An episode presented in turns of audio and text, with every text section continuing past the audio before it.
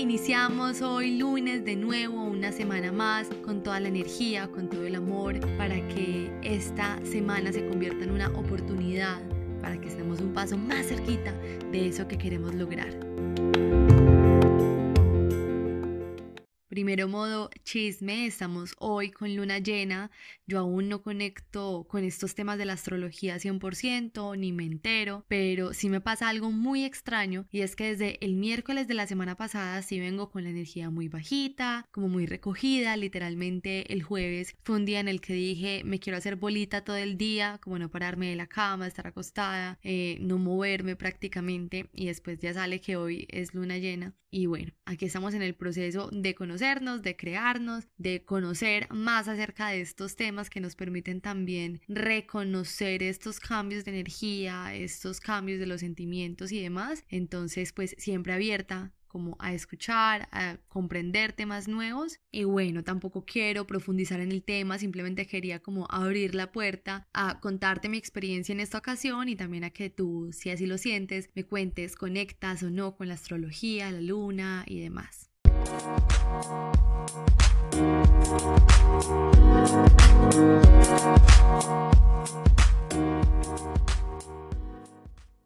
Esta semana vamos a hablar acerca de un tema que sé que a muchos nos llama mucho la atención y es el síndrome del impostor.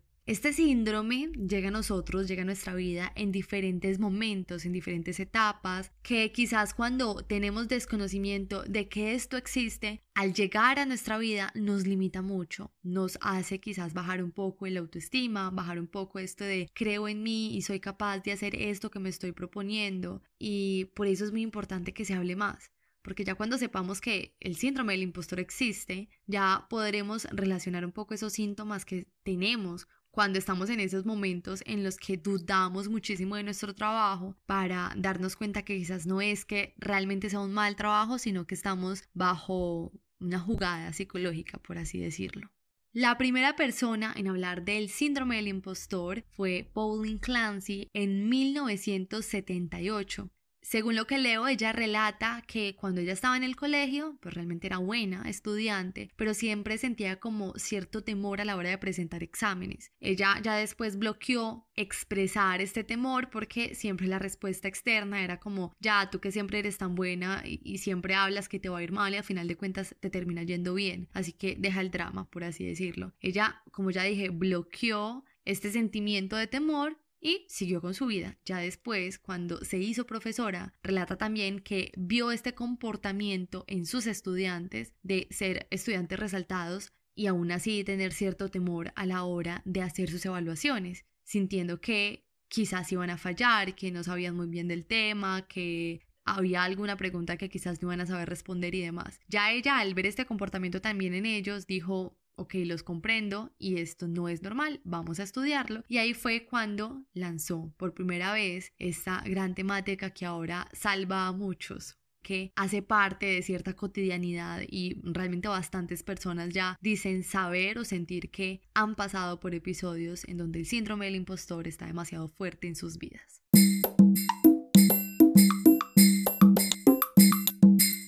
Bueno, y ahora, ¿qué es el síndrome del impostor? Vamos a partir de esta palabra, impostor. Aquí lo que pasa es que tú te empiezas a considerar, así no sea una palabra tan literal, pero eso es lo que tú sientes, como un impostor, que lo único que está haciendo es engañar al resto de las personas. ¿Engañar a través de qué? Los estoy haciendo pensar que yo soy una persona inteligente cuando realmente no. Les estoy diciendo que yo sé de este tema cuando realmente es muy poco lo que conozco. O peor aún, sí, mm, sé que tengo logros, sé que tengo medallas, sé que tengo un título, sé que, bueno, digamos que alguna validez con la que uno dice, bueno, ya qué temor vas a, tener, realmente tú si eres esta profesión, si eres así inteligente, si sabes de este tema. Y por eso digo, peor aún, Sí, yo sé que tengo este logro, pero es que fue suerte, listo. Yo sé que en algún momento te demostré que yo sabía de esto, pero es que realmente no sé. Solo que tuve suerte en ese momento. Entonces, como tal, tú cuando tienes el síndrome del impostor, empiezas a sentir que no eres merecedora o merecedor de lo que has obtenido, de tu éxito, de lo que sabes, del cargo en el que estás o el emprendimiento que estás creando y demás. Sientes que realmente aún te falta mucho para poderte ver tú como los demás te ven. Y lo difícil acá es que vives todo el tiempo con temor a que las demás personas te descubran, a que ellos se den cuenta que no eres tan inteligente como ellos creen, o a ellos se den cuenta de tu engaño, a que ellos se den cuenta que realmente te tenían como sobreestimada o sobreestimado, cuando realmente no es mucho lo que tú vales. Y así, con este valor bajo, es como tú te estás considerando. El cansancio y el agotamiento tanto físico como mental, que se obtiene cuando estamos bajo los efectos del síndrome del impostor es muy alto, ya que todo el tiempo tú estás buscando trabajar más de la cuenta para poder demostrar, para poder mantener como esta vara que supuestamente ya dejaste alta pero bajo un engaño. Entonces tú todo el tiempo estás en función de tengo que hacerlo perfecto. Entonces te exiges más de lo que deberías exigirte. Y no es solamente como ah, sí, qué cansancio porque estoy trabajando de más, sino que adicional la presión que estás sintiendo es mucha porque el temor a equivocarte, a fallar, a que te descubran es mucho más grande. Y además de esto, tú estás dudando de tus habilidades, de tus capacidades. Entonces digamos que estás trabajando el triple, pero a menos de media marcha sin reconocer en ti todo lo que tú tienes para poder ejecutar la acción con confianza, sino haciéndola 100% a través del miedo. Entonces esto pues efectivamente a cualquiera nos puede agotar y ya al estar dentro del agotamiento con este cansancio, tenemos ya luego cierta ceguera. Y quizás sí empezamos a cometer algunos errores, pero no es porque no sepamos, no es porque esta persona que está bajo los efectos del síndrome del impostor no sea lo suficientemente inteligente para poder suplir, para poder solucionar, por ejemplo, la problemática, sino que ya está tan cansada física y mentalmente que realmente no tiene las capacidades, no está en sus cinco sentidos. Ya luego comete una falla y al cometer esta falla lo único que hace es validar todo lo que este síndrome le está diciendo y ahí es cuando empieza el círculo vicioso del síndrome del impostor del cual ya se hace más complejo salir porque a través de este cansancio tú empiezas a crear las evidencias de que efectivamente sí estás fallando. Pero tampoco digo que esto último siempre pase, no quiere decir que la persona que esté bajo el síndrome del impostor empiece a hacer todo mal o se empieza a equivocar, sino que ya puede de pronto estar más propenso a que pase por su mismo cansancio. Ahora, hay quienes mencionan que este síndrome del impostor lo vivimos todas las personas en diferentes momentos, ya sea que unas lo vivan de manera más profunda que otras o por tiempo más prolongado, pero que todos en algún momento estamos expuestos a este síndrome. Entonces es aquí donde se hace importante que todos conozcamos el síndrome, ya sea para ayudarnos a nosotros mismos si nos vemos envuelto dentro de sus mensajes de autosabotaje, y de inferioridad, o si vemos que una persona, compañera, amiga, familiar, etcétera, cercana o no tan cercana a nosotros, está también dando algunos mensajes que podrían llegar a ser el síndrome. Porque como ya dije inicialmente, esto, digamos que la autoestima lo puede bajar mucho, el rendimiento lo puede bajar mucho, la autoconfianza y demás. Entonces, cuando ya identificamos que existe un síndrome que lo que nos genera es esto, pues más fácil decimos, ok, no soy yo, estoy bajo un síndrome. Diferente a cuando no conocemos que esto puede existir, realmente nos identificamos con esos mensajes que nos dicen que no somos capaces, que no somos lo suficientemente inteligentes o buenos, ni tenemos las habilidades, nos robamos esa confianza y ahí es cuando perdemos esta fluidez y este hilo de la vida tan bonito que es confiar, lanzarse, crear proyectos, compartir los proyectos, creer en los proyectos y demás.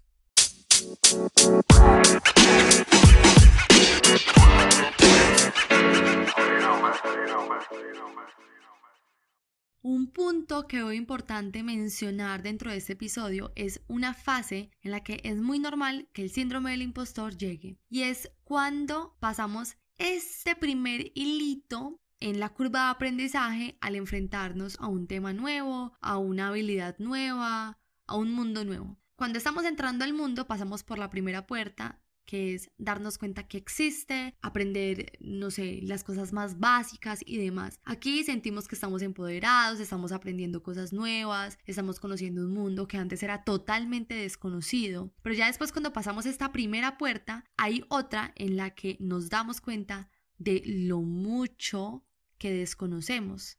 En esta puerta nos damos cuenta de el extenso material que aún nos falta por investigar, por aprender, por reconocer. Entonces, cuando estamos frente a esta segunda puerta dentro de la curva de aprendizaje, es uno de los puntos en donde podemos llegar a estar más susceptibles frente al síndrome del impostor. Te voy a dar un ejemplo personal relacionado con lo que te estoy diciendo y es que cuando yo empecé con todo este tema eh, del, desarrollo personal, del crecimiento personal y espiritual, lo primero que hice fue un diplomado en el cual yo sentí que me llené de una información brutal. Una información totalmente nueva para mí, que me abrió los ojos y que me hizo sentir empoderada frente al tema y con tal confianza hasta decir yo me lanzo en a crearme, hago una experiencia, por así decirlo, un curso, eh, expando el conocimiento que acabo de recibir y demás, pero ya después buscando y entrando y entrando y entrando mucho más en lo que es el desarrollo personal, me doy cuenta de todo lo que aún me falta por aprender. Me doy cuenta del mundo tan grande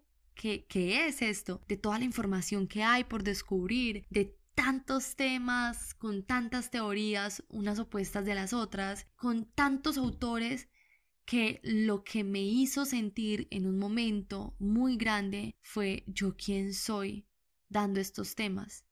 Como yo, Sara, tan, tan primípara en el desarrollo personal me paro frente a alguien a decirle, tengo un conocimiento que te quiero compartir cuando yo no sé nada, cuando sí, este quién soy yo para hacer esto. Entonces, ya después entendiendo el síndrome del impostor, me doy cuenta de esta fase y digo, claro, o sea, eso fue lo que me pasó al inicio y quizás sí, si vamos a hablar a nivel general, quizás podré tener un poco más de conocimiento del desarrollo personal que otras personas que no hayan hecho el diplomado y me da la validez para poderles presentar los temas y enseñar.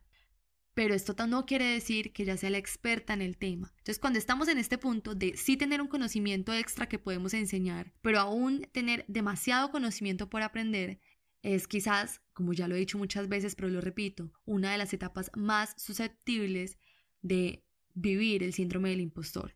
Entonces la invitación es a que seas consciente cuando te estés viendo como una persona, esto de quién soy yo para X, quién soy yo para Y, ¿estás de pronto en esta fase?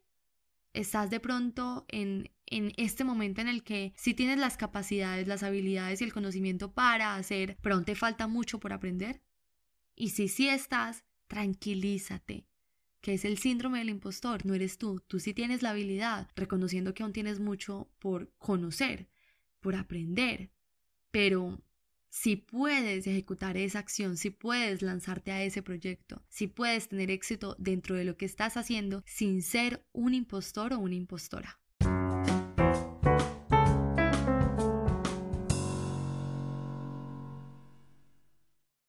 Y ya cerraremos con listo, sí, muy lindo el síndrome del impostor, ya identifiqué que no lo tengo, gracias por avisarme si en algún momento lo voy a tener o efectivamente estoy dentro del síndrome en gran o poca medida, ¿qué hago con él? Listo, hay una metodología que es la de personificar al síndrome del impostor. Entonces tú vas a poner en un papel escrito todos estos mensajes autosaboteadores que te dice el síndrome del impostor, cómo te hace sentir, cómo se comporta, ¿sí? Vas a personificarlo. Y a este personaje que te dice estas palabras puntuales, le vas a dar un nombre.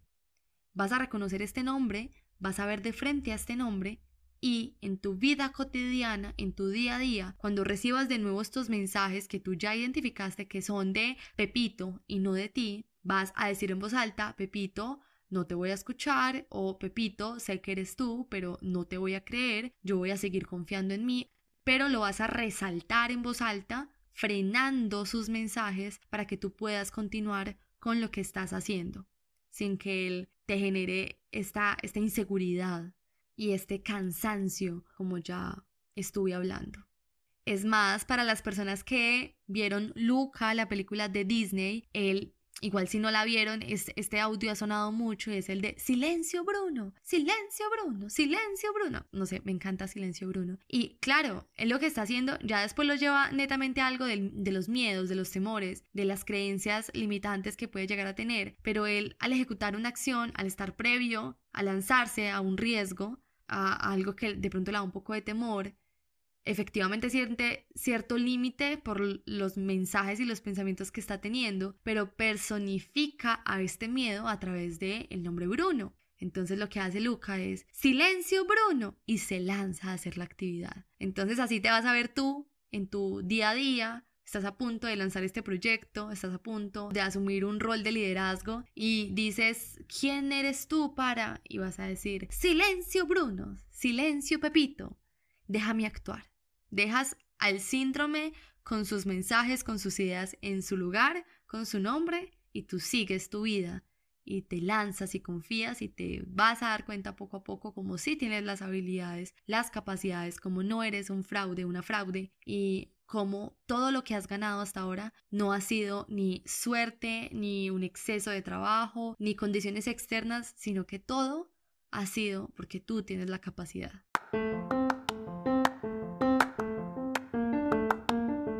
Muchas gracias por escucharme. Este tema hace, como dije al inicio, que a muchos nos interesa. Eh, cada vez que sepa algo más, cada vez que conozca algo nuevo, lo voy a traer por acá. Del síndrome del impostor sé que vamos a estar hablando muchas veces. Entonces, de nuevo, gracias por estar aquí otro lunes, otro inicio de semana conmigo. Estaremos en contacto. Sabes que me puedes encontrar en Instagram como arroba a crearme o por medio de la página web como www.acrearme.com. Te espero por esos lugares, te espero también el próximo lunes en este medio. Gracias por estar de nuevo. Chau, chau.